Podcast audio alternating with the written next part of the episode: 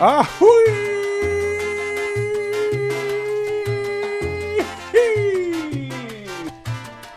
are listening to Onward with William McCarthy live from Dublin, Ireland, and it feels real.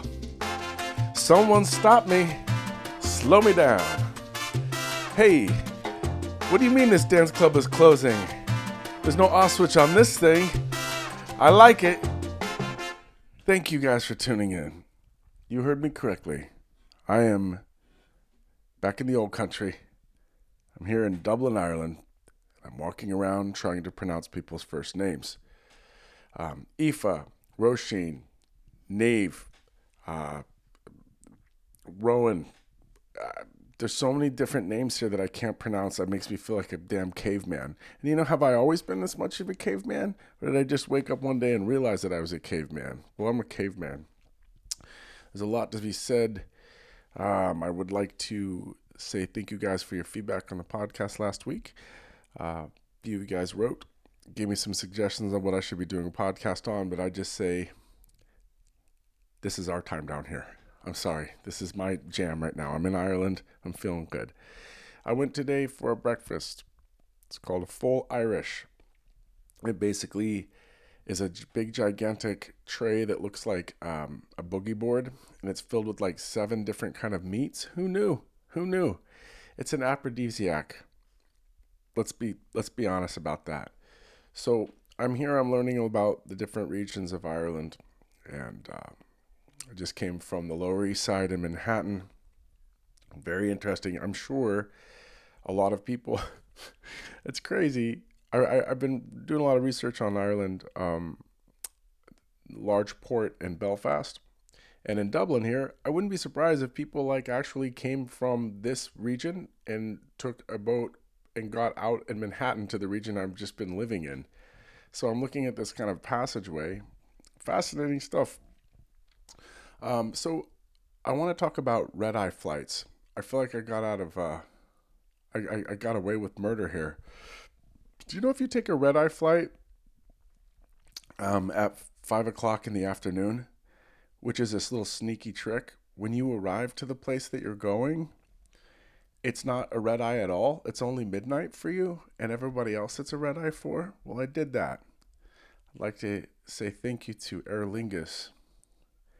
Is it just me or does Aer Lingus have a creepy name that kind of sounds like Cunnilingus? Just throwing it out there. Nothing. I should, I should just put some cricket sounds in here. I guess uh, there's been a lot of Inguses. There was Martina Hingus, there's Aer Lingus, there's Cunnilingus. Just saying. Um, okay, so I'm finding out some new stuff about uh, Dublin. Did you know? So I'm personally fascinated by uh, by immigration and the reason that people are drawn uh, to new countries, diasporas. I'm in the sort of migratory patterns of human beings.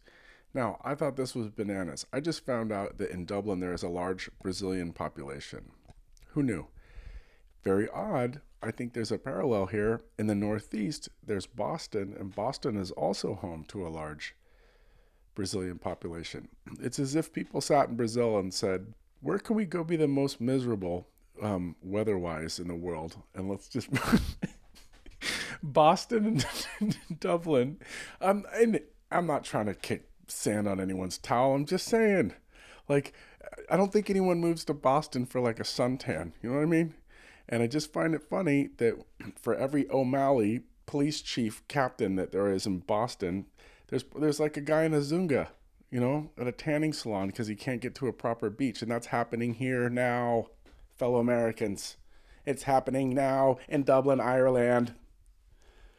So that's that's my experience here. You know, the game has changed. For anybody who came to Europe back in the day like I did, I came to Europe in the late 90s, okay? Some things have changed, namely the food. Um, there are there's actually vegans now in Ireland. There weren't vegans when I was here last. Um, I'm not counting the shows and stuff, but like when I first came to Ireland, there was no such thing as a vegan. It was it was savage, sausage eating, low down, funky, greasy spoon, full Irish with black sausage. Who knows? I didn't know what black sausage was. I just thought someone overcooked it. Now, one thing that it had, it was a little questionable back in the day in Cork, was Chinese food. Someone now the thing is, no supervision, you can run off down the, the down the road and call it Chinese food. Yes, it has pineapples in it, but is that Chinese food? I ask you. No, it's not. It's some soupy, weird red juice on top of sad rice, a sad rice. It's like a a bunch of bridesmaids that never caught the damn bouquet. It just standing there with the forlorn faces. That's what the rice looked like. And this soupy juice with crappy pineapples on it. But I'll tell you what, egg rolls the size of Coke cans in Ireland in the 90s. Well, the game has changed. You want bespoke carrot juice and, uh, well,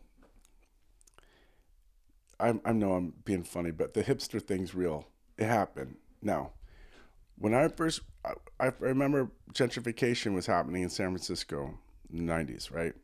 And I went up to Seattle. Then it started. It was like a forest fire. Like I was like Bambi, ran out of the forest, burning. Went up to Seattle.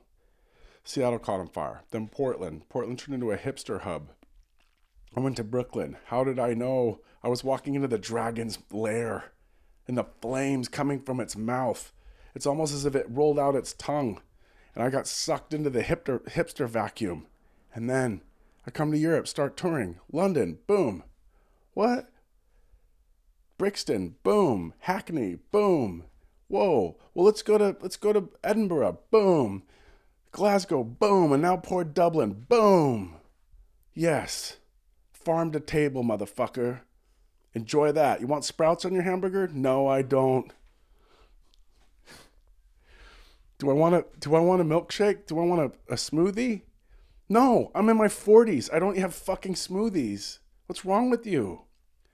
Um anyways, I will say that when I came through customs, um no, I thought New York City cops kind of really needed to like you know, tighten things up. There's guys with dreadlocks, sleeve tattoos. I saw a dude that looked like a pot dealer yesterday in Manhattan. He had a terrible ponytail and he was like smoking a cigarette and check. He was texting.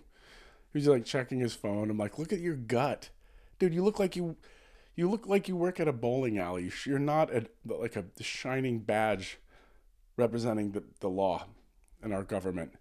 But I came through customs. I got I got sweated a little bit by the customs officer. Are you a musician? Yes, I am. Are you playing over here? No, I'm not. Are you bringing a guitar? Yes, I am. But you're not going to play it. That's correct, sir. It's it's I use it for laundry. And I looked at him and as he's busting my balls, I look at him and dude has an not only his nose pierced, he had a nose ring. Looked like Slash. He looked like a ginger Slash with short hair, but not at all like Slash. Besides, no one knows what Slash looks like, anyways. Always covering up his face with his weird top hat. That's my dad. That's Slash, my dad, not Top Hat. so, the border guy had a nose ring, and I haven't seen a nose ring in a long time, dude. Um, well, I'm just touching in with touching base with you, talking about what's going on. You probably hear the seagulls yonder overhead. Um, I'm here I have some magical things happening. I am actually going in search of. Uh, sounds crazy. My mama talked about her, my grandma talked about her, but I'm going in search for my great grandmother's house. And I'm going to go to Castlemaine, Ireland, and I'm going to find the family house. Kind of a long story, not completely abnormal happens in Canada, Australia, America, New Zealand, I'm sure.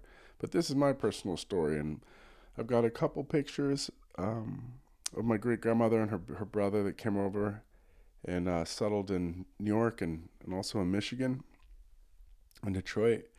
And uh, my so it would be my my grandmother's uncle when he came, he came from here, he came from Ireland, and he, he settled in Detroit. He became a police officer, and then he became a detective. And I was just thinking, wow, like what a what an amazing journey.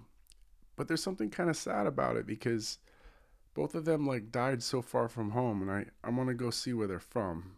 Uh, I've never seen their graves before, and there's just something about something that immigrants carry in them when they go forth to have a better life and what they leave behind.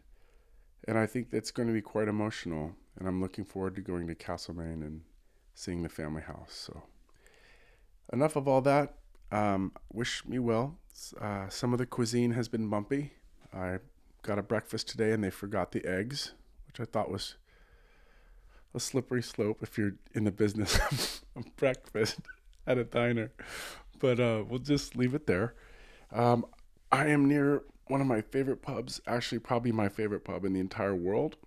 Um, if anybody saw us in Ireland, you would have noticed that uh, we uh, had a band opening us for us called the Bonnie Men, and we met them at the Cobblestone. I drunkenly sang at the Cobblestone once.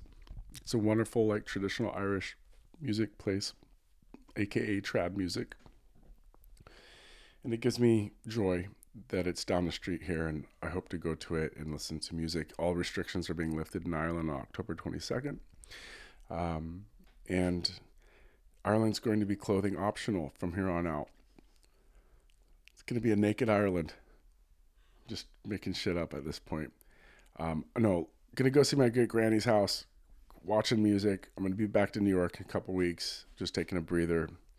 And um, autumn is beautiful here. Lots of seagulls and I hope you've enjoyed my my random, strange, but beautiful podcast. You've been listening to Onward with William McCarthy live from Dublin, Ireland.